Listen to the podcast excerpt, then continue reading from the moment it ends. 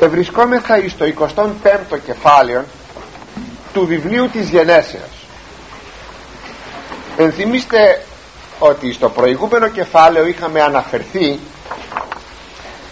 εις τα της Ευρέσεως νύμφης δια τον Ισαάκ και εις τα του γάμου του Ισαάκ με την Ρεβέκα. Εις το κεφάλαιο αυτό ερχόμεθα από τον 5ο στίχο, γιατί τους 4 τους είχαμε πει την άλλη φορά, με μία μόνο μικρά διόρθωση που έκανα εκ παραδρομής ένα λάθος που σας είχα πει ότι τα παιδιά του Αβραάμ από την Χετούρα ήσαν 12. Έκανα λάθος, ήσαν 7, αλλά ήσαν 12 τα παιδιά του Ισμαήλ, εκ των οποίων παιδιών του Ισμαήλ κατάγονται 12 αραβικές φυλές. Έκανα αυτό το λάθος εκ παραδρομής. Έδωκε δε Αβραάμ πάντα τα υπάρχοντα αυτού Ισαάκ το ιό αυτού. Εφόσον ο Αβραάμ πλέον έβρε νύτη δια τον γιο του τον Ισαάκ και ο γιος του απέκτησε δική του οικογένεια, έκρινε πλέον καλόν ο Αβραάμ να φύγει από το προσκήνιο της δραστηριότητας. Βέβαια πολλές φορές όταν ο πατέρας μας είναι 80 χρονών άνθρωπος αποσύρεται, διότι πια δεν μπορεί να αποδώσει. Όμως ο Αβραάμ δεν αποσύρεται διότι δεν δύναται πλέον να αποδώσει. Σημειώσατε ότι μετά από τον γάμο του Ισαάκ ο Αβραάμ έζησε άλλα 35 χρόνια και απέκτησε μάλιστα και άλλα παιδιά από την Χετούρα, αυτά τα 7 παιδιά. Συνεπώς υπήρχε δραστηριότητα, δηλαδή όχι δραστηριότητα, υπήρχε δυνατότης δραστηριότητα. Όμως από τη στιγμή που ο γιος του παντρεύεται, του παραχωρεί ολόκληρη την περιουσία και ο πατέρας αποσύρεται από το προσκήνιο της δραστηριότητας. Τι σημαίνει αυτό? Σημαίνει, αγαπητοί, ότι οι ηλικιωμένοι άνθρωποι όταν παντρεύουν τα παιδιά τους πρέπει να αποσύρονται και να μην μπαίνουν πλέον στα πόδια των παιδιών των. Τι να πω για εκείνο το φαινόμενο που πολλάκις, όταν μάλιστα έχουν θυγατέρα, παίρνουν των γαμπρών σόγαμπρών, δηλαδή εσωτερικών γαμπρών τροποντινά. Πολλές φορές σε αυτά τα σπίτια που μπαίνει ο γαμπρός σαν σόγαμπρος, όχι πάντα αλλά πολλές φορές, υπάρχει το εξής φαινόμενο, ότι ο πατέρας και η μητέρα, ο παππούς δηλαδή, κρατάει το ταμείο. Το κρατάει πάντα το ταμείο όσο ζει, και αυτός δίδει, ή μάλλον αυτός εισπράττει τα χρήματα, ό,τι έσοδα υπάρχουν από το γαμπρό ή και η κόρη αν δουλεύει έξω, και αυτός διαθέτει τα χρήματα αναλόγως. Μόλις και ανάγκη να σας πω, αγαπητοί μου, το καταλαβαίνετε και μόνοι σας, ότι αυτό είναι μια ανώμαλη κατάστασης. Δεν μπορεί ποτέ ο γαμπρός ή ο γιος καμιά φορά να αναπτύξουν προσωπικότητα. Η προσωπικότητα αναπτύσσεται από τη στιγμή που θα δοθούν ευθύνες σε ένα πρόσωπο. Όταν λοιπόν ο παππούς κρατάει το ταμείο και διευθύνει το σπίτι, αντιλαμβάνεστε ότι αυτό δεν είναι ομαλή κατάσταση. Πρέπει συνεπώς οι ηλικιωμένοι άνθρωποι να αρχίσουν να αντιλαμβάνονται ότι πρέπει να πηγαίνουν στην άκρη. Είναι προς τιμήν τους.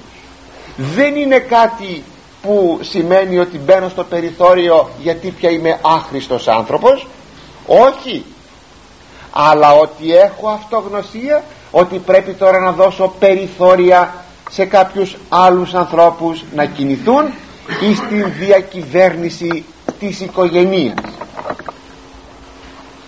Αλλά εδώ βλέπουμε τον Αβραάμ να δίνει όλα τα υπάρχοντά του, πάντα τα υπάρχοντα αυτού Ισαάκ το ιό αυτού. Εδώ βέβαια πρόκειται περί μιας γενικεύσεως. Ο στίχος αυτός προηγείται ενός άλλου στίχου μόλις παρακάτω, ο 5 είναι αυτός, ο 7 μας αναφέρει και ο 8 ότι ο Αβραάμ πέθανε. Συνεπώς πρόκειται περί γενικού στίχου, γενικού, δηλαδή μιας γενικής ενίας εδώ και τα υπάρχοντά του. Άραγε μόλις παντρεύτηκε ο Ισαάκ, του λέει πάρε παιδί μου τα πάντα και εγώ μένω με τα χέρια σταυρωμένα. Τι μπορούμε να υπονοήσουμε? Ό,τι περίπου έγινε και με τον πεθερό του Τοβία. Ενθυμίστε όταν είχαμε μιλήσει στο βιβλίο του Τοβί, τι είπε ο πεθερός του Τοβία? Σου δίνω, λέει στον Τοβία, τη μισή μου περιουσία, πάρε και την κόρη μου και πήγαινε στον πατέρα σου να ζήσεις στον τόπο σου. Όταν θα πεθάνω εγώ, θα πεθάνει και η σύζυγός μου, τότε θα πάρεις και την υπόλοιπη μισή. Βλέπετε ότι δεν παραδίδει ολόκληρη την περιουσία.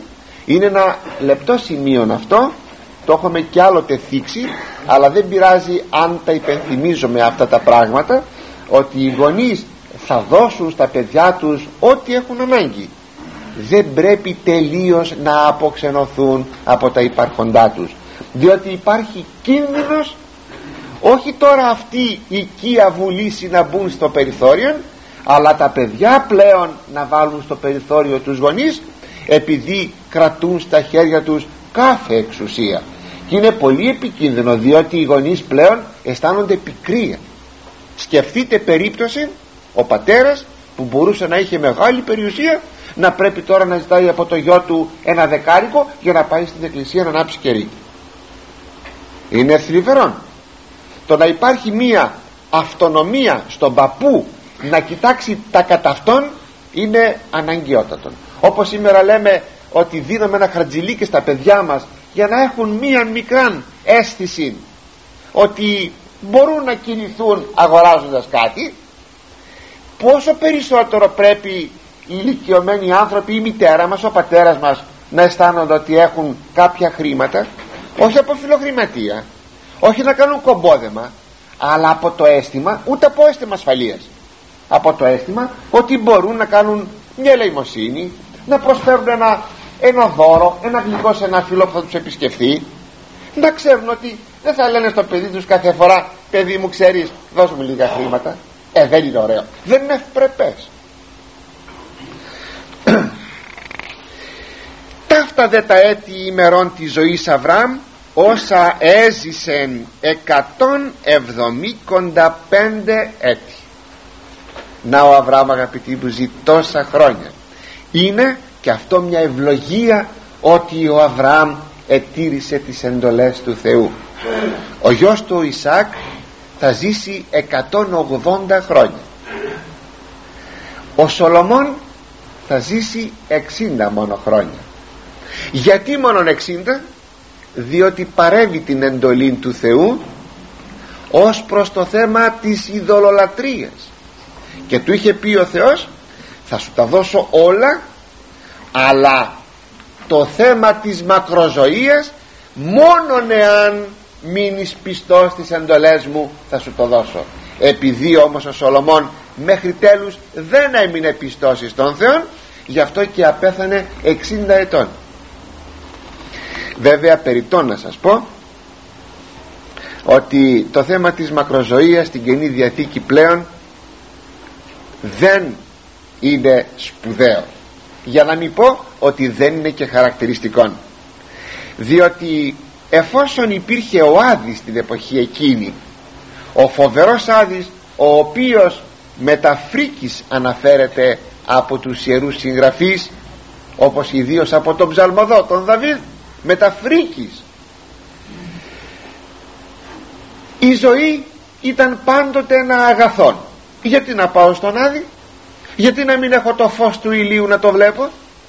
Γι' αυτό η μακροζωία από μια άποψη εθεωρείται μια ευλογία, όπως ακριβώς και η πολυτοκία, να κάνεις πολλά παιδιά, να γεννήσει η γυναίκα σου πολλά παιδιά.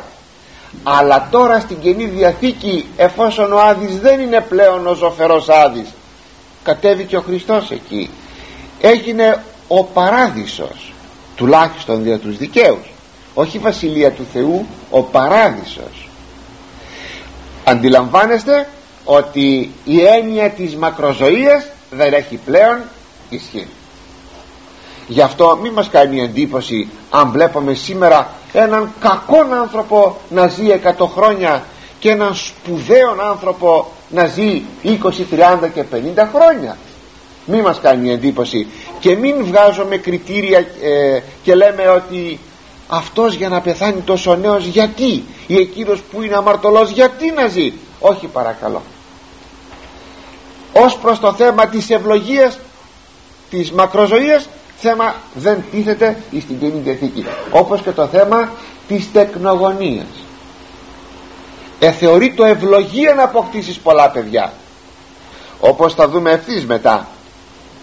Ο Ιακώβ απέκτησε 12 παιδιά και ο Ισμαήλ απέκτησε 12 παιδιά, τουλάχιστον αγόρια, γιατί υπάρχουν και κορίτσια, αλλά αυτά δεν λογαριάζονται, λογαριάζονται μόνο τα αγόρια. Οπότε αυτό στην Καινή Διαθήκη πια δεν έχει καμία σημασία, ενώ εκεί στην Παλαιά είναι τιμή, όνειδος δε η απουσία παιδιών. Στην Καινή Διαθήκη δεν έχει καμία σημασία. Στην Παλαιά Διαθήκη η αγαμία είναι άγνωστη, ενώ στην Καινή Διαθήκη η αγαμία εξυμπνείται. Βλέπετε όλα αυτά γιατί? Διότι από τη στιγμή που ο Άδης έπαψε να είναι ο Άδης και υπάρχει το σώμα του Χριστού στην ιστορία, που δημιουργεί νέα πνευματική σχέση, ούτε η μακροζωία πια έχει ισχύ ως προς τον Άδη, ούτε και τα παιδιά που θα κάνεις ή δεν θα κάνεις έχουν σχέση, ή ο γάμος, εφόσον υπάρχει η πνευματική πλέον σχέση και συγγένεια, κάτι που δεν υπήρχε στην Παλαιά Διαθήκη. Και εκλείπων απέθανεν Αβραάμ εν γύρα καλό πρεσβύτης και πλήρης ημερών και προσετέθη προς τον λαόν αυτού. Ο στίχος αυτός, ο οποίος είναι τόσο σύντομος, μας δίνει με αδρές γραμμές το τέλος του Αβραάμ, ότι απέθανεν ο Αβραάμ εν γύρα καλό, με καλά γυρατιά. Ποια ήταν αυτά τα καλά γυρατιά? Πρεσβύτης πλήρης ημερών, όχι απλώς μόνο πρεσβύτης, αλλά πρεσβύτης πλήρης ημερών, διότι έχουμε και πρεσβύτες οι οποίοι δεν είναι πλήρης ημερών.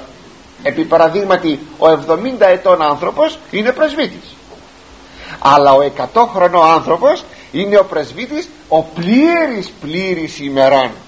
Έτσι, με αυτόν τον χαρακτηρισμό των δίπλων, βλέπουμε ότι εξασφαλίζεται στον Αβραάμ το αγαθόν της μακροζωίας. Και κάτι ακόμα, εν γύρα καλό. Ποιο είναι αυτά τα καλά γυρατιά? Τα καλά γυρατιά, αγαπητοί μου, είναι, τι να πω, το πρώτο, η διάβγεια του νου. Δεύτερον, ξέρετε πόσο μεγάλο πράγμα είναι αυτό? Η διάβγεια του νου. Δεύτερον, η ακεραιότης του χαρακτήρος και της προσωπικότητος έως την τελευταία στιγμή, κάτι που δεν συνέβη στον Σολομώντα. Ο Σολομών έφτασε να έχει 1000 γυναίκες προς το τέλος της ζωής του. Ο σοφός Σολομών. Είναι μεγάλο πράγμα, αγαπητοί μου, να διατηρηθεί η σοφροσύνη, η αρετή, η ακεραιότητα του χαρακτήρος και της προσωπικότητας μέχρι την τελευταία μας πνοή. Είναι εκείνο που ευχόμεθα εις την Θεία Λειτουργία, χριστιανά τα τέλη της ζωής ημών. Δηλαδή να μην παρουσιαστούν σημάδια άσχημα στα τελευταία μας. Γι' αυτό λέμε πολλές φορές, ο άνθρωπος αυτός είχε οσιακόν τέλος. Τι θα πει οσιακόν τέλος? Είχε διάβγεια νου, ή το εν μετανία, εζήτησε να συγχωρεθεί, συνεχώρησε τους πάντες, εζήτησε να κοινωνήσει, είχε το μυαλό του και την καρδιά του και το βλέμμα του και τον λόγο του προς τον ουρανόν, δεν κολλάει πια σε υλικά πράγματα, δεν σκέπτεται για χωράφια, για διαθήκες και άλλα εγκόσμια πράγματα. Αυτός ο άνθρωπος λέγεται ότι έχει οσιακόν τέλος. Αυτό το οσιακόν τέλος δεν έχει καμία σχέση με την κατάσταση της υγείας. Μπορεί να πεθάνει κανείς εξαιρετικά επώδυνων θάνατων. Σας πρόχειρα σας αναφέρω, πολύ πρόχειρα, γιατί θα λέγαμε υπάρχουν ακόμη άνθρωποι οι οποίοι ήσαν και αυτόπτοι του θέματος. Ο Άγιος Νεκτάριος, πριν φύγει από τον κόσμο αυτόν, 1,5 χρόνο ήτο ασθενής, είχε προστάτη. Ορίστε, προστάτη, κοινή αρρώστια. Προσέξτε, κοινή αρρώστια. Μπορεί ένας Άγιος να έχει μια κοινή αρρώστια? Βεβαίως, κοινοτάτη αρρώστια. Θυματίωση να έχει κανείς, καρκίνο να έχει, κοινοτάτη αρρώστια. Αυτοί που έχουν είναι πολλοί. Λοιπόν, είχε προστάτη. Τώρα ήταν ακριβώς προστάτης, είχε καρκίνο προστάτου, δεν είμαι σε θέση να σας το βεβαιώσω αυτό, δεν το γνωρίζω. 1,5 χρόνο το περιέκρινε. Όταν όμως πια το πράγμα έφτασε στο απροχώρητο, τον παρακαλούσαν οι μοναχές της Μονής Αγίας Τριάδος Αιγίνης να πάει στην Αθήνα να νοσηλευτεί, και εισήχθη στο Αρετέιο. 2 μήνες ενοσηλεύεται, και μετά, να μιλήσω όπως θα μιλούσαμε για κάθε άνθρωπο, και μετά απέθανε. Δεν έγινε καλά, πέθανε. Είδατε, παρακαλώ. Για τον Άγιο δεν έχει καμία σημασία πώς θα τελειώσει η ζωή από πλευράς μορφής θανάτου. Το οσιακόν τέλος δεν βρίσκεται αν έχεις ή δεν έχεις αρρώστια, αν η αρρώστια αυτή πονάει ή όχι, αν πεθάνεις νέος ή γέρος. Το οσιακόν τέλος είναι να πεθάνεις εν μετανία και εν αρετή. Υπάρχει ένας τίτλος ενός βιβλίου κοσμικού, τα δένδρα πεθαίνουν όρθια. Θα έλεγα λοιπόν, οσιακόν τέλος είναι να πεθάνει ο άνθρωπος όρθιος. Θα πει όρθιος, με όρθιον και υψηλόν το χριστιανικό του φρόνημα. Αυτό είναι το χριστιανόν τέλος, το οσιακόν τέλος. Και προσετέθη προς τον λαόν αυτού. Απέθανε ο Αβραάμ και προσετέθη. Αυτή η φράση είναι ακατανόητη αν υποθέσουμε ότι μετά τον θάνατον ο άνθρωπος καταλήγει στην εξαφάνιση. Δηλαδή, όπως θα έλεγε ο σύγχρονος υπαρξισμός, περίπου ο Σάρτρ, ότι τι είναι, λέγει, η ανθρωπίνη ύπαρξη, τι άλλο είναι παρά όπως ακριβώς σε μια επιφάνεια νερού έχουμε μια έξαρση, ένα πίδακα, ένα συντριβανάκι, ανεβαίνει προς τα πάνω το νερό, έχουμε μια εξατομίκευση της όλης ποσότητας του νερού που είχαμε στην επιφάνεια, μια εξατομίκευση, μετά πέφτει το συντριβανάκι αυτό προς τα κάτω και ξαναγίνεται πάλι η επιφάνεια του νερού.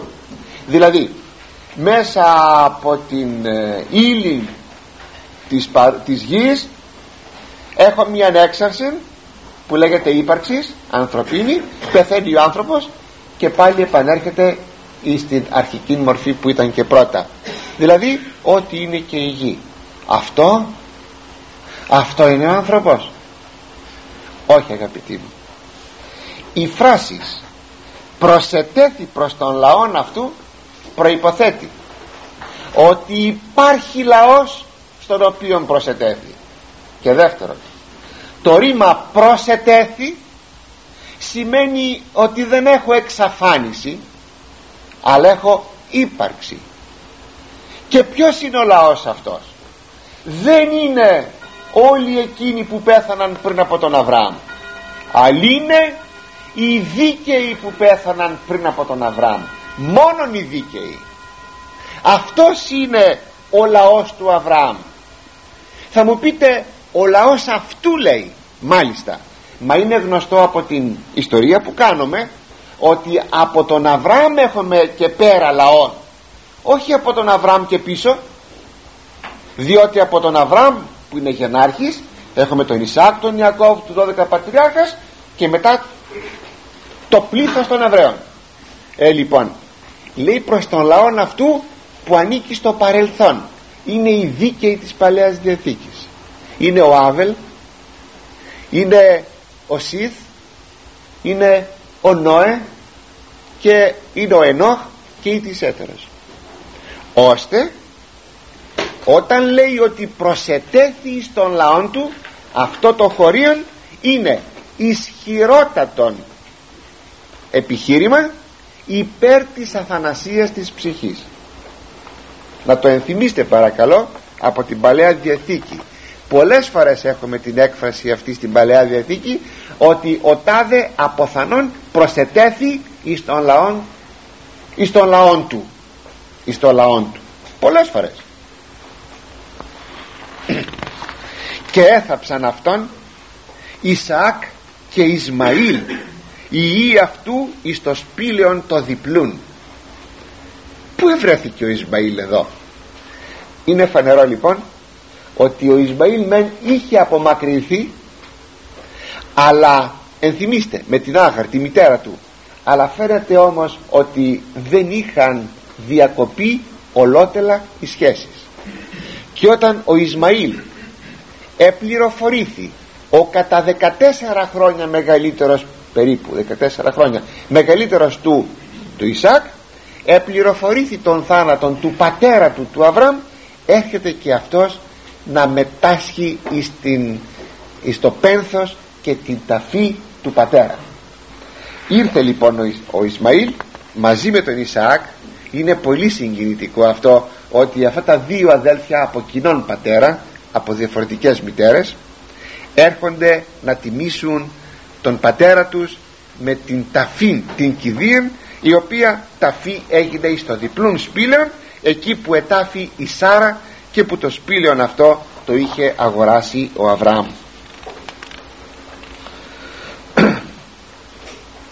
Εδώ τελειώνει, αγαπητοί μου, η ιστορία του Αβραάμ. Απέθανε ο Αβραάμ, απέθανε, ετάφη εις εκείνο το σπήλαιον το διπλούν. Το σπήλαιον αυτό οι σταυροφόροι το 1167 το έκαναν ναόν, και αργότερα, όχι πολύ αργότερα, μόλις 20 χρόνια μετά, το 1187, ο Σουλτάνος Σαλαδίν το μετέβαλε σε τζαμί, διότι σε αυτόν τον τάφον ετάφησαν ο Αβραάμ, η Σάρα, ο Ισαάκ, ο Ιακώβ, ενθυμίστε τον οποίον μετέφερε ο Ιωσήφ από την Αίγυπτο με πομπή, η μεγαλύτερα πομπή κηδείας που ποτέ έγινε στην ιστορία του Ισραήλ, έγινε στην κηδεία του Ιακώβ. Εκεί ετάφηκε η Ραχήλ, η Λία, όχι η Ραχήλ, η Ραχήλ στον υπόδρομο, άλλος τόπος. Εκεί ετάφηκε η Λία. Αυτός ο τάφος μέχρι σήμερα υπάρχει, σας είπα, και είναι σήμερα μουσουλμανικό τζαμί. Διότι σας είχα αναφέρει μια περασμένη φορά ότι οι Άραβες τιμούν τον Αβραάμ, διότι από την Χετούρα που γεννήθηκαν όλα αυτά τα παιδιά, αλλά και από τον Ισμαήλ που προήλθαν τα 12 παιδιά του, κατάγονται όλα τα αραβικά φύλλα. Συνεπώς όλα τα αραβικά φύλλα έχουν κοινόν πατέρα τον Αβραάμ.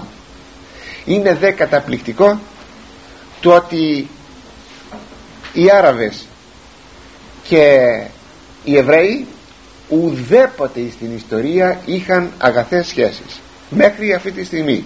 Κι όμως οι δύο αυτοί λαοί, τα δύο αυτά φύλλα, έχουν κοινόν πατέρα τον Αβραάμ. για να δειχθεί για μία ακόμη φορά ότι δεν είναι η κατασάρκα απόγονη του Αβραάμ, αλλά η καταπνεύμα απόγονη του Αβραάμ. Διότι αν το θέλετε, αυτή τη στιγμή όπως είναι οι Εβραίοι εν τη απιστία των εις τον Ιησού Χριστόν, είναι μεν κατασάρκα απόγονη του Αβραάμ, αλλά πολύ ο λίγο Αβραάμ θα τους ανεγνώριζε για παιδιά τους. Το ίδιο και δια τους Άραβας. Ο Απόστολος Παύλος το θέμα το λύει και απαντά ως εξής: οι χριστιανοί είναι τα παιδιά του Αβραάμ. Άλλο τώρα εάν αυτοί οι χριστιανοί είναι Εβραίοι, Άραβες, Έλληνες ή Κινέζοι. Και αυτό έχει πολύ σημασία, γιατί ο ίδιος ο Θεός είπε στον Αβραάμ ότι θα κάνω το σπέρμα σου σαν την άμμο της θαλάσσης, σαν τα αστέρια του ουρανού. Και ποιοι είναι αυτοί? Δεν είναι οι Εβραίοι, διότι ουδέποτε οι Εβραίοι στην ιστορία υπήρξαν λαός πολυπληθέστατος, ουδέποτε. Αυτή τη στιγμή, αν δεν κάνω λάθος, ή 11 ή 13 εκατομμύρια είναι οι Εβραίοι σε όλο τον κόσμο. Δηλαδή θα λέγαμε σε σχέση με άλλους λαούς είναι από τους πολύ ολιγαρίθμους λαούς. Αλλά ποιοι είναι εκείνοι για τους οποίους λέει ο Θεός ότι θα είναι σαν τα αστέρια του ουρανού? Είναι οι χριστιανοί. Αυτή είναι η απόγονη του Αβραάμ. Δηλαδή αν εμείς είμεθα χριστιανοί, είμεθα απόγονοι του Αβραάμ. Είναι ο γενάρχης της πίστεως. Γι' αυτό και ο φτωχός Λάζαρος επήγει στον κόλπο του Αβραάμ, εις τον Παράδεισον, διότι ή Αβραάμ πείς ή Παράδεισον πείς είναι ταυτόσιμα. Εν συνεχεία εγένετο δε μετά το αποθανήν Αβραάμ, ευλόγησε ο Θεός τον Ισαάκ ιών αυτού, ώστε λοιπόν η ευλογία συνεχίζει. Βεβαίως εξάλλου ο Ισαάκ δεν είναι παιδί της ευλογίας, γι' αυτό έρχεται τώρα ο Θεός να ανανεώσει την ευλογία του εις τον Ισαάκ, όπως ήδη την είχε αρχίσει με τον πατέρα του τον Αβραάμ. Κατόπιν το Ιερό Κείμενο μας αναφέρει τα παιδιά του Ισμαήλ, τη γενεαλογία του, και ότι ο Ισμαήλ έζησε 137 έτη και απέθανε, και αυτός προσετέθη προς το γένος αυτού. Και εδώ τελειώνει, αγαπητοί μου, η γενεαλογία του Ισμαήλ. Τίποτα άλλο, τέλος. Όπως σε λίγο θα μας πει για τη γενεαλογία του Ησαύ και εκεί τελειώνει. Μία γενεαλογία θα κρατήσει μέσα στην ιστορία, εκείνη του Αβραάμ. Αβραάμ εγέννησε τον Ισαάκ, Ισαάκ εγέννησε τον Ιακώβ, Ιακώβ εγέννησε τον Ιούδα, Ιούδας εγέννησε τον Δαβίδ, τον Ιεσέ, Ιεσέ τον Δαβίδ, Δαβίδ τον Σολομώντα.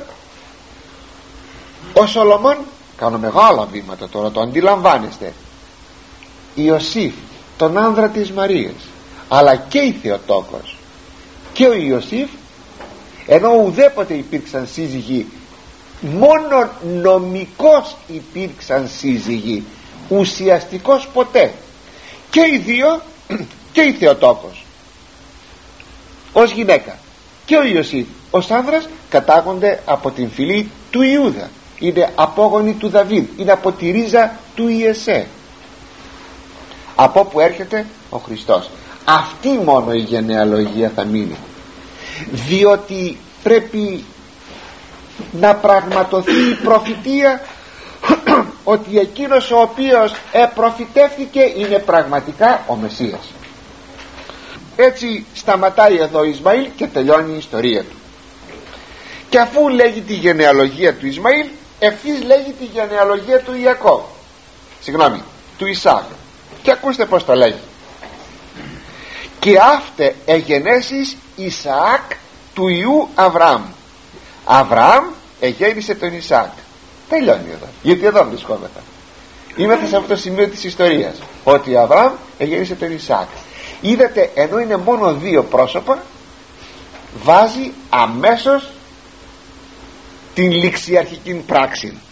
Αβραάμ εγέννησε τον Ισαάκ, που σημαίνει ότι θα δοθεί συνέχεια σε αυτό το οποίο εδώ ήδη σημειώνεται εις το βιβλίο της Γενέσεως. Μας κάνει όμως εδώ μία μικρή ανακεφαλαίωση γύρω από τα θέματα ηλικίας, συγκεκριμένα γιατί θέλει να μας βοηθήσει τα παρακάτω, ότι Αβραάμ εγέννησε τον Ισαάκ, είναι δε Ισαάκ ετών 40 ότε έλαβε την Ρεβέκαν θυγατέρα Βαθουήλ του Σύρου εκ της Μεσοποταμίας Συρίας, αδελφήν Λάβαν του Σύρου εαυτό εις γυναίκα. Ήταν 40 ετών όταν παντρεύτηκε ο Ισαάκ. Γιατί μας το λέγει αυτό? Γιατί τώρα αρχίζει η ιστορία του Ισαάκ με τη γυναίκα του τη Ρεβέκα, η οποία, αγαπητοί μου, είναι μια χαριτωμένη παρακάτω ιστορία. Παρακολουθήσατε την. Εδέετο δε Ισαάκ κυρίου περί Ρεβέκας της γυναικός αυτού, ότι στήρα είναι. Γεράματα του Αβραάμ και της Σάρας. Η ιστορία επαναλαμβάνεται. Η Ρεβέκα είναι στήρα. Κύριε, θα έλεγε κανείς, εσύ που προπαρασκευάζεις ένα πολυπληθή λαό, γιατί καθιστάς τις γυναίκες αυτές τις προμήτωρες, τις καθιστάς του λαού σου τις προμήτωρες, τις καθιστάς στήρες γυναίκες, για να φανεί το θαύμα του Θεού. Κάτι περισσότερο, ότι οι καταπνεύμα άνθρωποι δεν είναι ποτέ προϊόντα της επιθυμίας της σαρκός. Προσέξατε το, αυτό είναι ένα λεπτό σημείο. Ένα λεπτό σημείο. Οι Άγιοι άνθρωποι δεν γεννιόνται ποτέ από γονείς οι οποίοι απλώς επιθυμούσαν σαρκικές ικανοποιήσεις. Οι Άγιοι άνθρωποι έχουν μια Αγία Ρίζα, και αυτή η Αγία Ρίζα είναι στη μάνα τους και τον πατέρα τους, στον παππού και τη γιαγιά, στον προπάππου και στην προμάμη, και πιο πίσω και πιο πίσω. Τι σημαίνει αυτό? Σημαίνει ότι ξεκινούν οι άνθρωποι αυτοί όταν οι πρόγονοι των, ή τουλάχιστον οι πολύ κοντά προγονοί των, ο πατέρας και η μητέρα, σκέπτονται να κάνουν παιδιά κατά το θέλημα του Θεού και όχι σαν προϊόν μιας επιθυμίας. Εκείνη η έκφραση, να με συγχωρέσετε, καμιά φορά είμαι λιγάκι ρεαλιστής στις εκφράσεις μου, εκείνη η έκφραση ότι δεν θέλουμε να κάνουμε παιδιά, αν ξεφύγει, ξέφυγε. Με συμπαθάτη για την έκφραση. Εγώ ποτέ μου δεν θα ήθελα να ξέρω ότι γεννήθηκα γιατί ξέφυγα. Είναι υποτιμητικό. Θα με υποτιμούσε φοβερά. Ώστε λοιπόν δεν είμαι προϊόν της αγάπης των γονιών μου, είμαι προϊόν της διαφυγής των ικανοποιήσεων των γονιών μου. Έτσι φαίνεται. Έτσι φαίνεται. Πέστε μου, κάτω από τέτοιες συνθήκες, πως θα μπορούσε ποτέ ένας τέτοιος γόνος να ευλογηθεί από το Θεό? Όταν ο Θεός δίνει μεγάλες μορφές μέσα στην ιστορία, μορφές Αγίων, γεννιόνται οι μορφές αυτές από γονείς που εξέλιπε η επιθυμία. Έτσι γεννήθηκε ο Ισαάκ, έτσι θα γεννηθεί τώρα εδώ ο Ιακώβ, έτσι γεννήθηκε ο Σαμουήλ, έτσι γεννήθηκε προπαντός και κυρίως ο Άγιος Ιωάννης ο Βαπτιστής. Δεν είναι προϊόν μιας επιθυμίας, αλλά είναι προϊόν μιας ευλογίας κάτω από το θέλημα του Θεού. Και βέβαια δεν θα λέγαμε εμείς ότι θα μπορούσαμε σαν γονείς να γεννήσουμε παιδιά τα οποία να έφταναν στο ύψος ενός Αγίου Ιωάννου Βαπτιστού. Αλλά τουλάχιστον, αγαπητοί μου, μη μιλάμε με τη γλώσσα αυτή του ξέφυγε. Να μην του πούμε αυτό το πράγμα ποτέ. Ποτέ να μην το πούμε. Αλλά τα παιδιά μας να είναι ένας καρπός μιας αγίας επιθυμίας να είναι καρπός του θελήματος του Θεού. Εάν έτσι έχουν τα πράγματα, τότε και αυτή η ειδονή εξαγιάζεται. Εξαγιάζεται πραγματικά. Και τότε μπορούμε να λέμε ότι το παιδί μας έχει αγαθήν ρίζα. Η Ρεβέκα είναι λοιπόν στήρα. Τυχαίων? Όχι, κάθε άλλο. Εξηγήσαμε. Και τι κάνει τώρα ο Ισαάκ? Μήπως άραγε ο Ισαάκ ολιγοπιστεί ότι η όλη υπόσχεση του Θεού θα σταματήσει σε αυτόν? Όχι. Ο Ισαάκ, αγαπητοί μου, υπήρξε το πρόσωπο που ανέβασε ο πατέρας του Αβραάμ επάνω εις τα ξύλα της θυσίας. Το πρόσωπο εκείνο που έδωσε τον εαυτόν του για να γίνει θυσία άφωνος, και είναι ο γευσάμενος πύραν υπακοής. Αυτό το πρόσωπο δεν μπορεί τώρα εδώ να ολιγοπιστήσει και να πει ότι θα σταματήσει η διαιώνιση του λαού στο πρόσωπό του μόνο και τίποτα άλλο. Εξάλλου η δική του ιστορία, ότι γεννήθηκε κατ' επαγγελία, τον βεβαιώνει. Θέλετε ακόμη κάτι άλλο? Είναι η παρουσία του Αβραάμ. Δεν έχει πεθάνει ακόμη ο Αβραάμ όταν η Ρεβέκα δεν έχει γεννήσει. Δεν έχει πεθάνει ο Αβραάμ. Ο Αβραάμ θα πεθάνει αφού τα παιδιά που θα γεννηθούν από τη Ρεβέκα, ο Ιακώβ και ο Ησαύ, θα είναι 15 χρονών. Άρα δεν έχει άραγε και τη μαρτυρία σαν στήριγμα του πατέρα του ο Ισαάκ? Τι θα του έλεγε ο πατέρας του? Παιδί μου, κοίταξε, και σε μένα επανελήφθη η ίδια ιστορία. Μη φοβάσαι, ο Θεός είναι μεγάλος. Το υπεσχέθη ο Θεός. Αλλά για να τύχει όμως της ικανοποίησεως αυτής της υποσχέσεως του Θεού, τι κάνει ο Ισαάκ? Εκείνο που θα αποδώσει τελικά καρπών άγιον. Δέεται του Κυρίου. Είναι η προσευχή. Βλέπετε παρακαλώ ότι όταν υπάρχουν γονείς που θέλουν να αποκτήσουν παιδιά, κάνουν προσευχή, και νηστεία δεν είναι πρόληψης και δεν είναι μία υποκειμενική αντίληψη ότι έχει αγίαν την αρχήν. Εδέετο δε Ισαάκ Κυρίου περί Ρεβέκας της γυναικός αυτού, ότι στήρα είναι. Εδέετο. Λοιπόν, η στηρό της είναι για να προσευχηθεί ο Ισαάκ, και με την προσευχή του να δημιουργηθεί άγιος καρπός. Επίκουσε δε αυτού ο Θεός και συνέλαβεν εν γαστρή Ρεβέκα η γυνή αυτού. Επίκουσε. Ο Θεός είναι επίκοος. Δηλαδή το αυτί του το βάζει σε εκείνον που προσεύχεται με τα θέλη και του ικανοποιεί το αίτημά του. Έτσι συνέλαβε η γυναίκα του Ισαάκ, η Ρεβέκα, και ήδη ευρίσκεται εν εγκυμοσύνη. Εδώ όμως, κατά τη διάρκεια της εγκυμοσύνης, έχουμε ένα επεισόδιο. Το επεισόδιο αυτό είναι λίγο περίεργο, αλλά ωστόσο και χαριτωμένο ταυτοχρόνως, δηλωτικών της περαιτέρω ιστορίας εκείνων που θα γεννώντο. Εσκύρτον δε τα παιδεία εν αυτή. Είπε δε, ιούτο μη μέλη γίνεστε, ειν μη τούτο, επορεύθη δε πιθέστε παρακυρίου. Αφού συνέλαβε και άρχισε να αντιλαμβάνεται μέσα της το έμβριο, γρήγορα αντελήφθη ότι είναι κάτι άλλο, κάτι παράξενο, ότι υπάρχουν όχι ένα παιδί, αλλά υπάρχουν δύο παιδιά, και ότι αυτά τα δύο παιδιά δεν κάνουν τίποτε άλλο στην κοιλιά της μέσα παρά να κλωτσιώνται.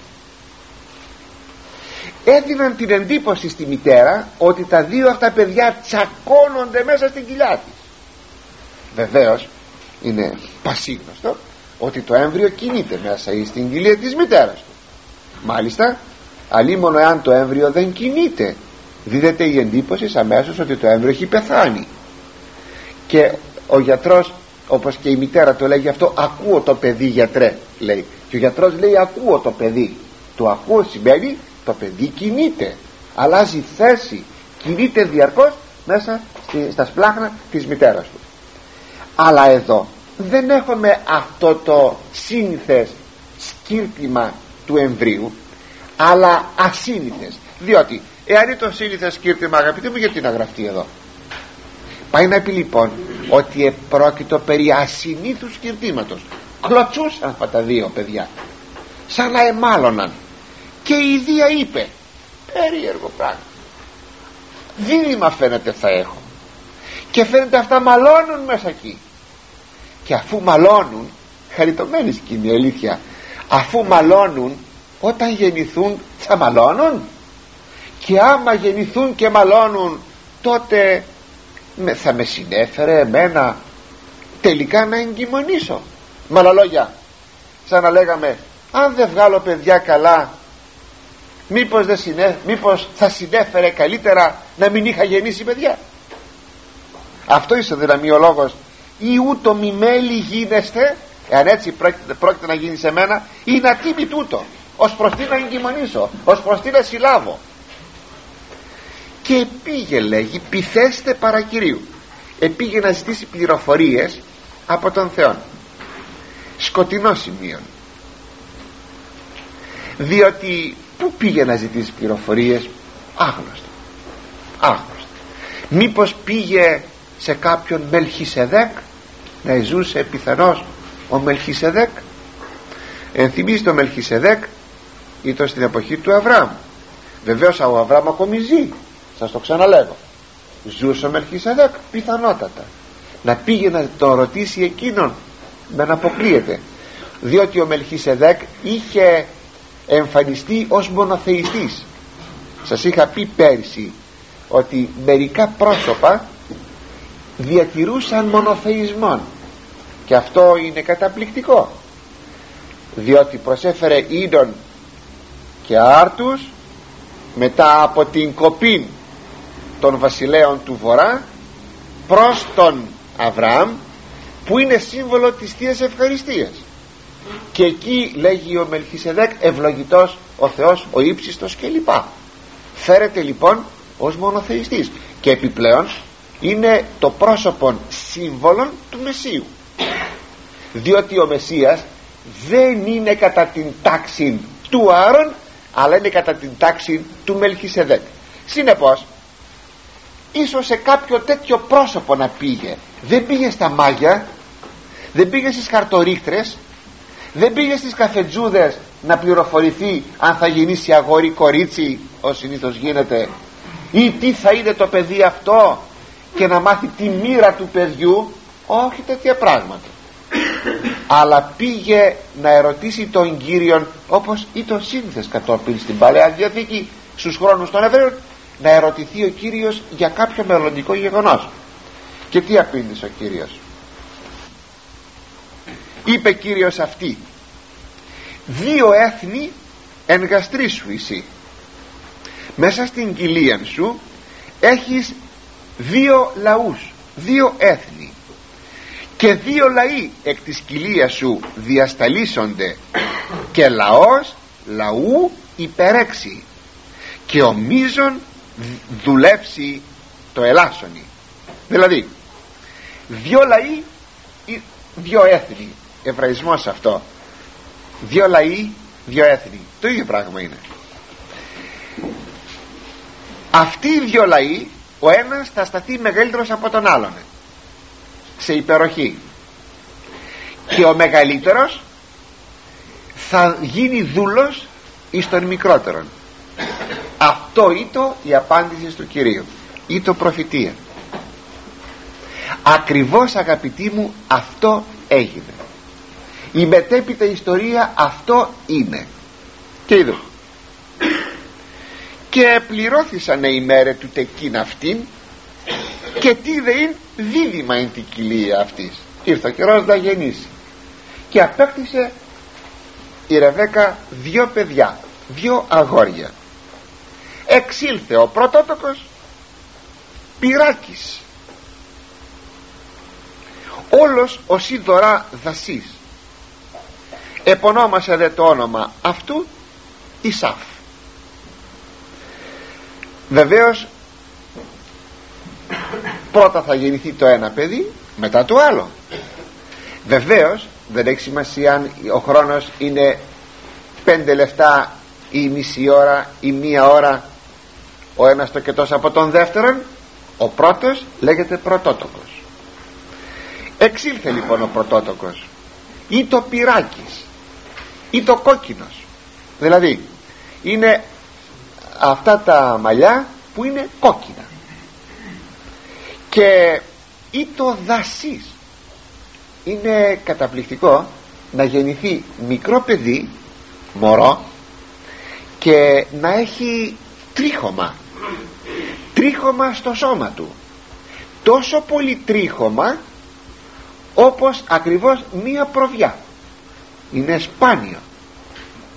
Εξάλλου όταν αργότερα θέλει να εξαπατήσει η Ρεβέκα τον τυφλόν Ισαάκ, αυτό θα κάνει.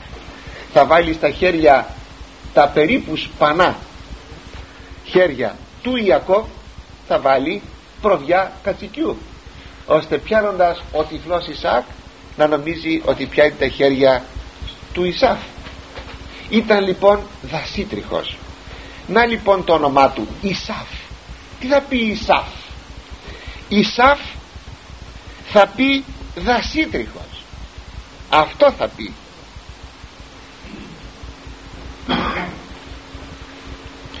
Παρακάτω θα δούμε να παίρνει ένα δεύτερο όνομα Ησαύ, να λέγεται Εδώμ, και θα πει κόκκινος. Θα το δούμε λίγο πιο κάτω. Ώστε λοιπόν το πρώτο παιδί ή το αυτό. Κι άλλοτε σας έχω πει ότι τοποθεσίες και πρόσωπα στους Εβραίους πάντα παίρνουν όνομα από κάποιο περιστατικό. Έτσι ο πρώτος, επειδή είναι δασίτριχος, λέγεται Ησαύ.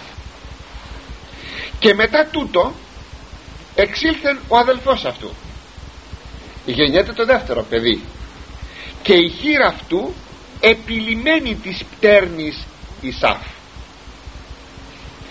Την ώρα που εγεννάτο ο Ησαύ, ευγήκε και το χέρι του Ιακώβ, μόνο το χέρι του Ιακώβ. Βγαίνοντας το χέρι του Ιακώβ, κρατούσε τη φτέρνα του Ησαύ. Αυτό οπωσδήποτε είχε πολύ σημασία, διότι μέσα στο λαό του Θεού όλα αυτά έχουν σημασία, επειδή στέκονται προφητεία εν εποπτεία. Συγγνώμη, εποπτική προφητεία, καλύτερα, εποπτική προφητεία. Και κάλεσαν το όνομα Ιακώβ. Ιακώβ εβραϊκά θα πει πτερνιστής, αυτός που κρατάει τη φτέρνα. Αυτό θα πει το όνομα Ιακώβ. Και έτσι αντελήφθησαν ότι εγεννήθησαν δύο παιδιά. Ο Ισαάκ και η Ρεβέκα απέκτησαν δύο παιδιά. Όταν εγέννησε η Ρεβέκα, ο Ισαάκ ήταν 60 ετών. Συνεπώς 20 χρόνια είχε μείνει στήρα η Ρεβέκα. Υψήθησαν δε οι νεανοί, οι νεανίσκοι, και ειν Ησαύ άνθρωπος ειδός κυνηγήν άγρικος. Μεγάλωσαν τα παιδιά, έγιναν παλικαράκια. Εις τη ηλικία των 15 ετών απέθανε ο παππούς των, ο Αβραάμ. Έγιναν παλικαράκια. Ο Ησαύ έμαθε κυνήγι, ήταν κυνηγός. Κι το άγρικος, αγαπούσε με άλλα λόγια να ζει εις το ύπαιθρον, και ή το άνθρωπος του αγρού. Αγρός θα πει ύπαιθρον. Όπως οι δύο προσεμαούς επήγαιναν λέει εις αγρόν, λέει το καταμάρκον Ευαγγέλιον. Αγρός λοιπόν θα πει επαρχία, όπως ύπεθρον, όπως και ο Κυριναίος ήρθε το λέει από τον αγρόν, δεν ήρθε το από το χωράφι του αλλά από την ύπεθρον. Αγαπούσε να είναι λοιπόν έξω και να είναι κυνηγός. Είναι δε γνωστό ότι το επάγγελμα στον κάθε άνθρωπο βάζει τη σφραγίδα του. Έτσι το επάγγελμα αυτό την εποχή μάλιστα εκείνη το κυνήγι ή το πιο άγριο από ό,τι είναι σήμερα. Για να πιάσεις, να κυνηγήσεις ένα ζωντανό, θα το κυνηγούσες με τα πρωτόγωνα μέσα της εποχής εκείνης. Και έτσι δημιουργούσε μια αγριότητα εις των κυνηγών το επάγγελμά του. Αυτή η αγριότης Πολάκης έβαζε τη σφραγίδα της εις τον άνθρωπο που είχε το επάγγελμα αυτό. Έτσι όπως θα δούμε, ο Ησαύ είναι ένας άνθρωπος, αυτό που σήμερα έχει πάρει άλλη σημασία η λέξη άγρικος, ή το ένας αγρίκος, ένας άξεστος, ένας χοντροκομμένος άνθρωπος, ένας άνθρωπος που δεν είχε αισθήματα, θα το δείτε παρακάτω, ένας άνθρωπος που δεν τον ενδιέφερε παρά μόνον πως θα πιάσει θυράματα στο κυνήγι. Δεν θα ήθελα να προσβάλλω κανέναν από τους αγαπητούς ακροατάς, εάν θα έλεγα και κάτι άλλο, ότι δυστυχώς πάρα πολλοί άνθρωποι μας αγαπούν έχοντας σαν χόμπι, να πω τη φράση, τη λέξη αυτή, το κυνήγι. Την Κυριακή το πρωί πάνε κυνήγι και δεν πάνε στην εκκλησία, και αυτό εξ συστήματος, και έχουν όπλα στο σπίτι τους, έχουν μια μανία περί τα όπλα, περί τα κυνηγητικά σκυλιά, περί την ενδυμασία, την κυνηγετική. Και όταν οι άνθρωποι αυτοί βρεθούν με τους ομοτέχνους των ή με τους ανθρώπους που αγαπάνε το ίδιο πράγμα, το κυνήγι, αρχίζουν ατέλειωτες ιστορίες γύρω από το κυνήγι. Και πήγα σε εκείνο το βουνό και πέσαμε σε εκείνη τη χαράδρα και κυνηγούσαμε ένα λαγό και ο λαγός δώσ' του από εδώ και δώσ' του από εκεί. Ένας άνθρωπος αγαπητοί μου με λίγο βαθύτητα, αν άκουγε συζήτηση κυνηγών, θα του ήταν ανυπόφορη η συζήτηση αυτή, απλούστατα, διότι πρόκειται περί μιας συζητήσεως τρομερά ρηχής, ανυποφόρος ρηχής, που να πει κανένας, βρε αδελφέ, άλλα πράγματα δεν υπάρχουν να κουβεντιάσει, πως κυνηγούσαμε την πεκάτσα και πως κυνηγούσαμε το λαγό. Οι άνθρωποι αυτοί δεν είναι καλλιεργημένοι, θα λέγαμε, στην ψυχή, το να έχουν βάθος. Δεν ξέρω αν θα βρείτε φιλοσοφικό μυαλό που να είναι κυνηγός ή κυνηγών που να έχει φιλοσοφικό μυαλό, δεν ξέρω, δηλαδή άνθρωπος σκεπτόμενο με βαθύτητα πολύ, δεν ξέρω. Έτσι έμεινε άγρικος, πραγματικά αγρίκος έμεινε ο Ησαύ, εν αντιθέσει με τον Ιακώβ. Ιακώβ δε άνθρωπος άπλαστος, οικών οικίαν. Για κοιτάξτε, από τον ίδιο πατέρα και την ίδια μάνα, σύγχρονος κοίησης, και όμως πόσο διαφορετικοί είναι οι χαρακτήρες. Είναι καταπληκτικό πως εμφανίζεται εδώ ο Ιακώβ άπλαστος. Τι θα πει άπλαστος? Άπλαστος θα πει απλούς, ανεπιτίδευτος. Αυτό θα πει άπλαστος. Προσέξαμε, ανεπιτίδευτος. Δεν θα πει άπλαστος άψητος. Πολλές φορές λέμε, βρε παιδάκι μου, είσαι ομός άνθρωπος, είσαι άψητος άνθρωπος. Και με την ευκαιρία της λέξεως, την ευκαιρία, θα σας έλεγα, προσέξτε αγαπητοί μου, θα σας παρακαλούσα θερμά, μη δημιουργήσετε παιδιά άψητα. Είναι θέμα αγωγής. Μάθετε τα παιδιά σας να είναι ψημένα παιδιά. Ψημένο παιδί γίνεται όταν δεν πηγαίνει μόνο στο σχολείο, αλλά ασχολείται και με χειρονακτική εργασία. Παιδί που πηγαίνει μόνο στο σχολείο θα βγει άψητο, να το ξέρω, ομόπαιδι. Ψημένος άνθρωπος βγαίνει αυτός που μαθαίνει γράμματα και ταυτόχρονα ασχολείται και με χειρονακτικές δουλειές. Μα στο σπίτι μέσα, μα στο χωράφι του πατέρα, μα στο μαγαζί του πατέρα. Να πάρετε το παιδί σας στο χωράφι, να μάθει να οδηγεί το τρακτέρ, να μάθει να σκάβει αν έχετε χωράφια. Να το πάρετε το παιδί σας στο μαγαζί, να το βάλετε στο ταμείο, στους λογαριασμούς, στην πώληση. Τι δουλειά τέλος πάντων έχετε, το παιδί σας βάλτε το να μαθαίνει να εργάζεται. Δεν έχετε δική σας εργασία, βάλτε το σε μια άλλη ξένη δουλειά να μάθει να δουλεύει. Είναι πάρα πολύ σπουδαίο αυτή η ισορροπία μεταξύ της καταρτήσεως του νου και της καταρτήσεως της δεξιοτεχνίας. Είναι μεγάλο πράγμα. Αλλά σας είπα εξ αφορμής της λέξεως άπλαστος. Εδώ δεν έχει όμως την έννοια αυτή άπλαστος, άψητος. Έχει την έννοια, όπως σας είπα, του ανεπιτίδευτος, του απλού, του ήσυχου ανθρώπου, του ανθρώπου που εμφανίζεται όπως είναι.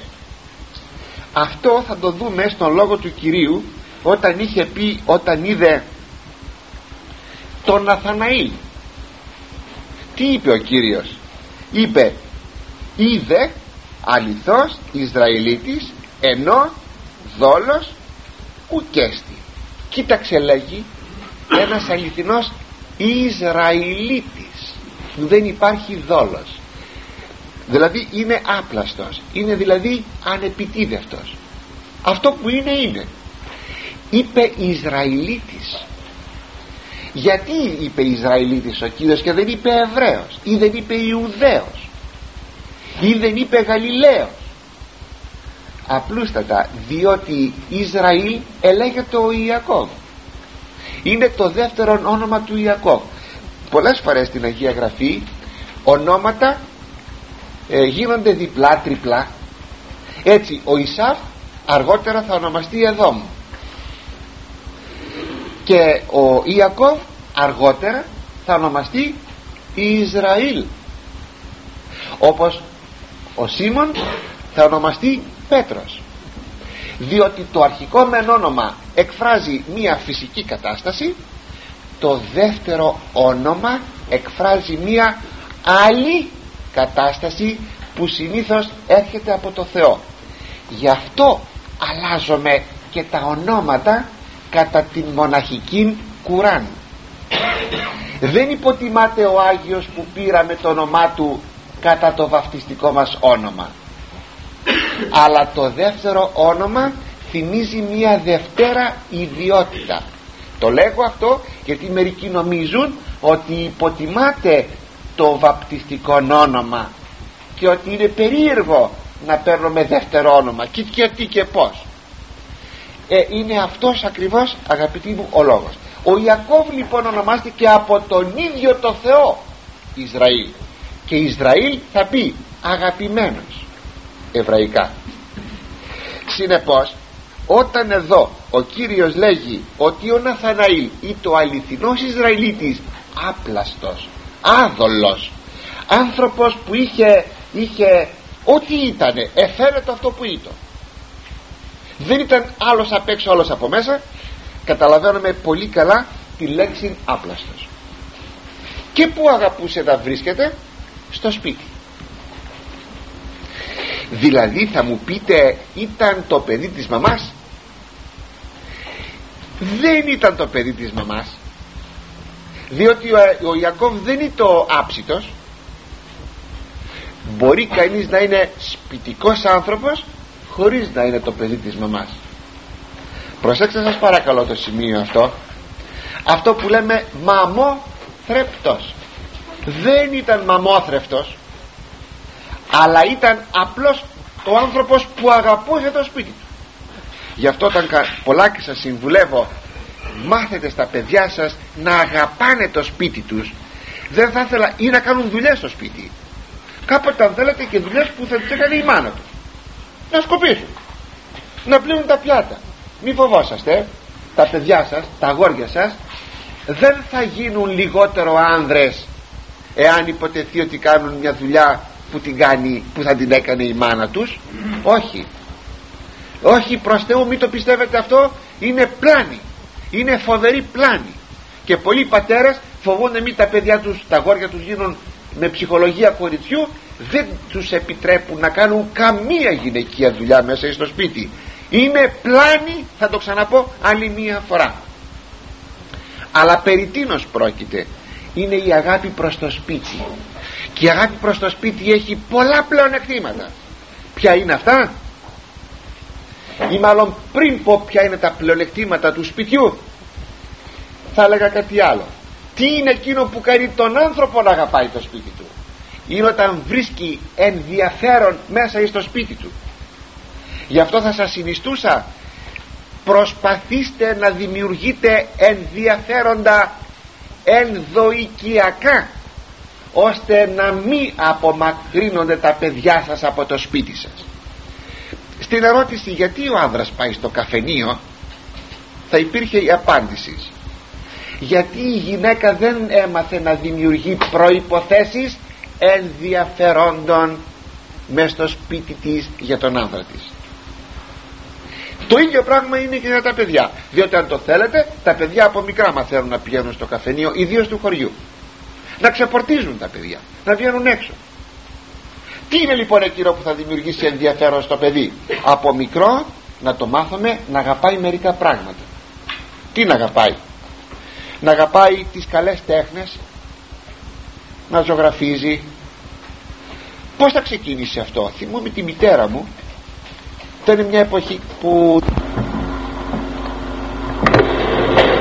Τι έκανε η μητέρα μου? Είχε πάρει από το χασάκι χασαπόχαρτα και τα είχε ράψει, τα είχε κόψει δίκην ιχνογραφίες, χαρτοϊχνογραφίες, τα είχε ράψει από τη μία μεριά και θυμούμε μας έλεγε πάρτε και ζωγραφίζετε. Πω πω, απόλαυσης, απόλαυσης, να έχουμε χαρτί να ζωγραφίζουμε.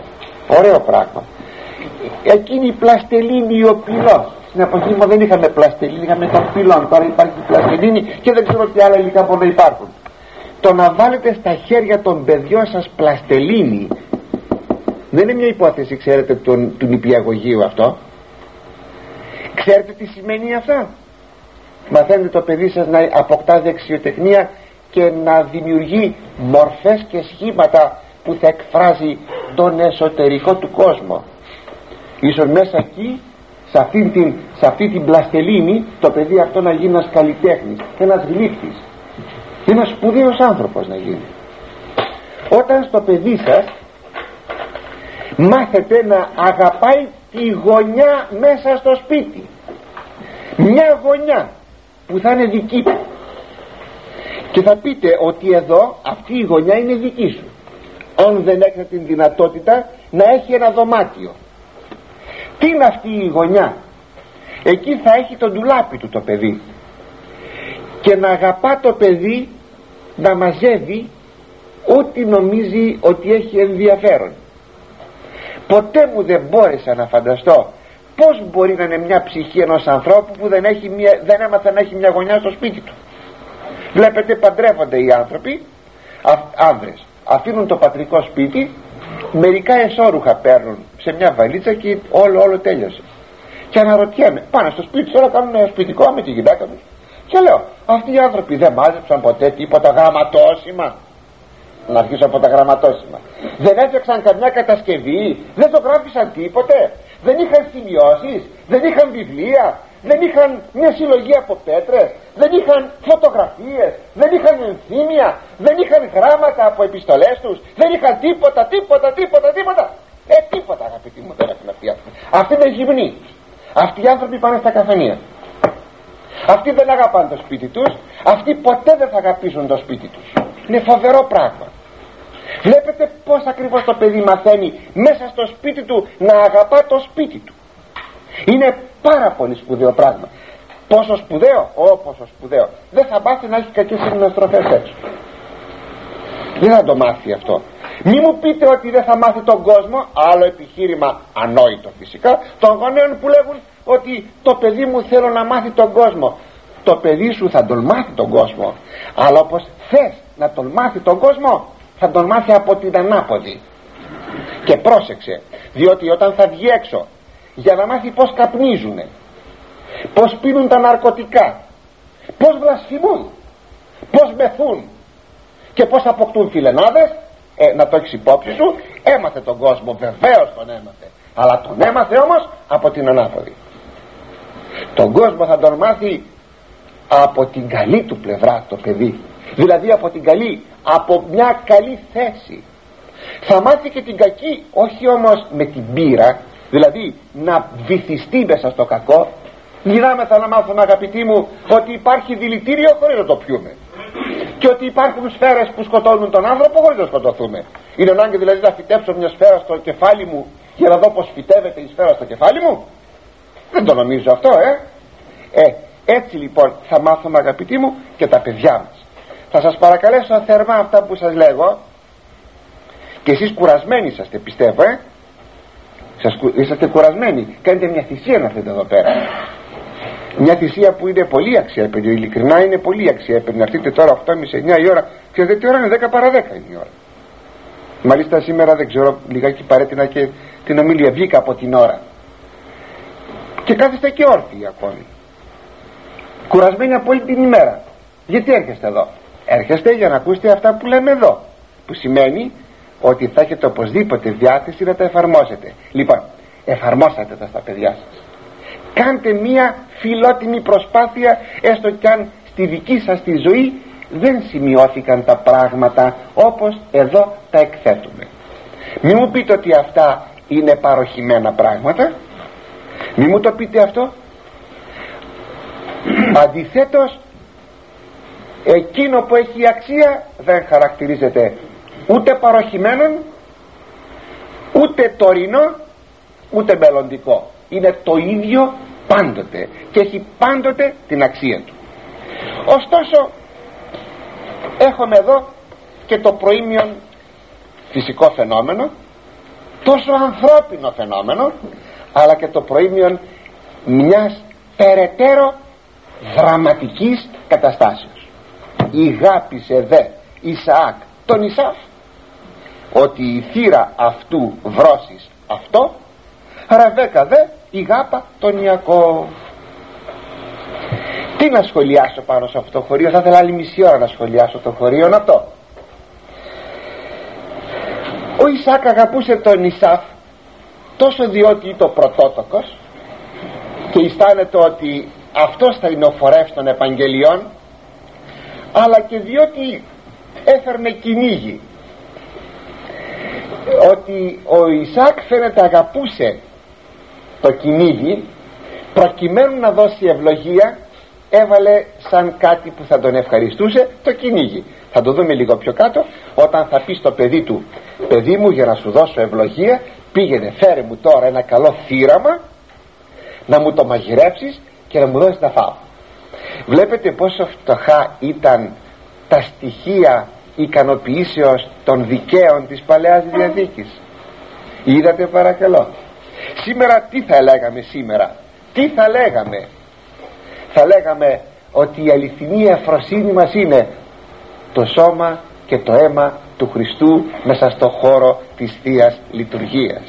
Συγκρίνατε λοιπόν τώρα τον χώρο της Θείας Λειτουργίας με το σώμα και το αίμα του Χριστού, με το κυνήγι το καλομαγειρεμένο, με τα μπαχαρικά του και τις σάλτσες του. Συγκρίνεται? Άλλο τόσο μπορεί να συγκριθεί και η Παλαιά με την Καινή Διαθήκη. Ωστόσο, επόμενο ήταν και η Ρεβέκα να αγαπάει τον Ιακώβ. Γιατί? Διότι ο Ιακώβ έμενε μέσα στο σπίτι. Η μάνα πάντα αγαπάει τα παιδιά της. Μάλιστα υπάρχει και αυτή η προτίμηση, οι μαμάδες να αγαπάνε τα αγόρια. Υπάρχει αυτή η προτίμηση, δεν ξέρω γιατί, ας πούμε δεν ξέρω γιατί. Και το ότι ο Ιακώβ έμενε μέσα στο σπίτι, ήταν σπιτικό παιδί, δεν ήταν παιδί του έξω, και έτσι η Ρεβέκα είχε δώσει την προτίμησή της στον Ιακώβ, ο οποίος φαίνεται Οπωσδήποτε φαίνεται, γιατί φάνηκε από την παρακάτω διαγωγή, ή το υπάκουος και καλός χαρακτήρι. Ενώ ο Ησαύ δεν είναι το υπάκουος ή το κακότροπος, ρηχός όπως σας είπα, ανεδής, και πολύ λίγο υπελόγιζε τον πατέρα του, θα το δούμε και αυτό πιο κάτω, όταν την ίδια στιγμή φροντίζει να ευχαριστεί τον πατέρα του με τα θυράματα που φέρνει από το κυνήγι. Αλλά το μεγάλο δυστύχημα είναι το εξής, ότι ο ένας γονιός αγαπάει το ένα παιδί και ο άλλος γονιός αγαπάει το άλλο παιδί. Όχι βέβαια ότι ο Ισαάκ δεν αγαπούσε τον Ιακώβ καθόλου, ούτε η Ρεβέκα δεν αγαπούσε καθόλου τον Ησαύ, αλλά ήταν οι προτιμήσεις. Ξέρετε τι επικίνδυνο πράγμα είναι μέσα στο σπίτι να υπάρχουν προτιμήσεις. Οι ίδιοι οι γονείς ρίπτουν το λίπασμα εις το έδαφος του φθόνου και θα γίνει αιτία να αναπτυχθεί πολύ ριζό και ακίνητο το φυτό του φθόνου. Αυτό δεν συνέβη και με τον Ιακώβ παρακάτω, όταν αυτός με τη σειρά του, επειδή αγαπούσε τη Ραχήλ περισσότερο από τη Λία, τις γυναίκες του, και η Ραχήλ είχε γεννήσει τον Βενιαμίν και τον Ιωσήφ και αγαπούσε πιο πολύ τον Ιωσήφ, αυτό δεν έγινε αιτία όταν έβαλε το πολυπίκι, το εκείνο το πολύχρωμο χιτώνα, το επανοφόρι εκείνο το ωραίο, το πολύτιμο, και τον έστειλε φορώντας την πρόκληση ο Ιωσήφ να πάει φαΐ στα αδέλφια του. Και είπαν τα αδέλφια, ήρθε ο κανακάρης του πατέρα μας, ήρθε ο έξυπνος, ο σπουδαίος, που βλέπει και τα όνειρα, που νομίζει ότι αυτό θα πρέπει να τον προσκυνήσουμε με το ωραίο το παλτό, και θέλησαν να τον σκοτώσουν. Και τι ήταν εκείνο που έφεραν σαν δείγμα ότι δήθεν άγρια θηρία κατασπάραξαν τον Ιωσήφ? Αυτό το ίδιο το παλτό βαμμένο στο αίμα ενός κατσικιού. Και άμα το είδε ο Ιακώβ, τότε άρχισε να πενθεί πένθος βαθύτατο που του είχε σχίσει την καρδιά.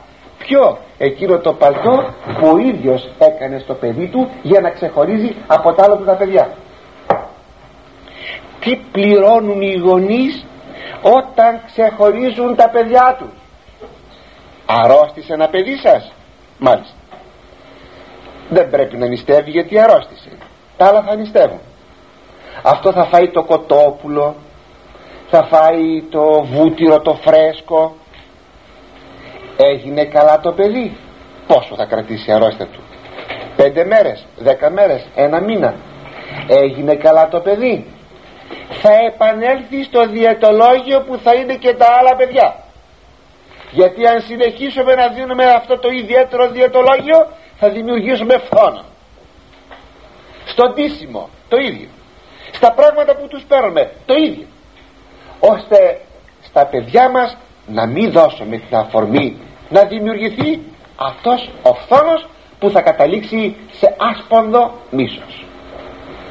Αλλά όσο κανείς, αγαπητοί μου, διαβάζει το Λόγο του Θεού, τόσο βλέπει ότι έχει τόση μεγάλη αξία και δίδει τόσες αφορμές να αναπτυχθούν πράγματα πολύτιμα και σπουδαία.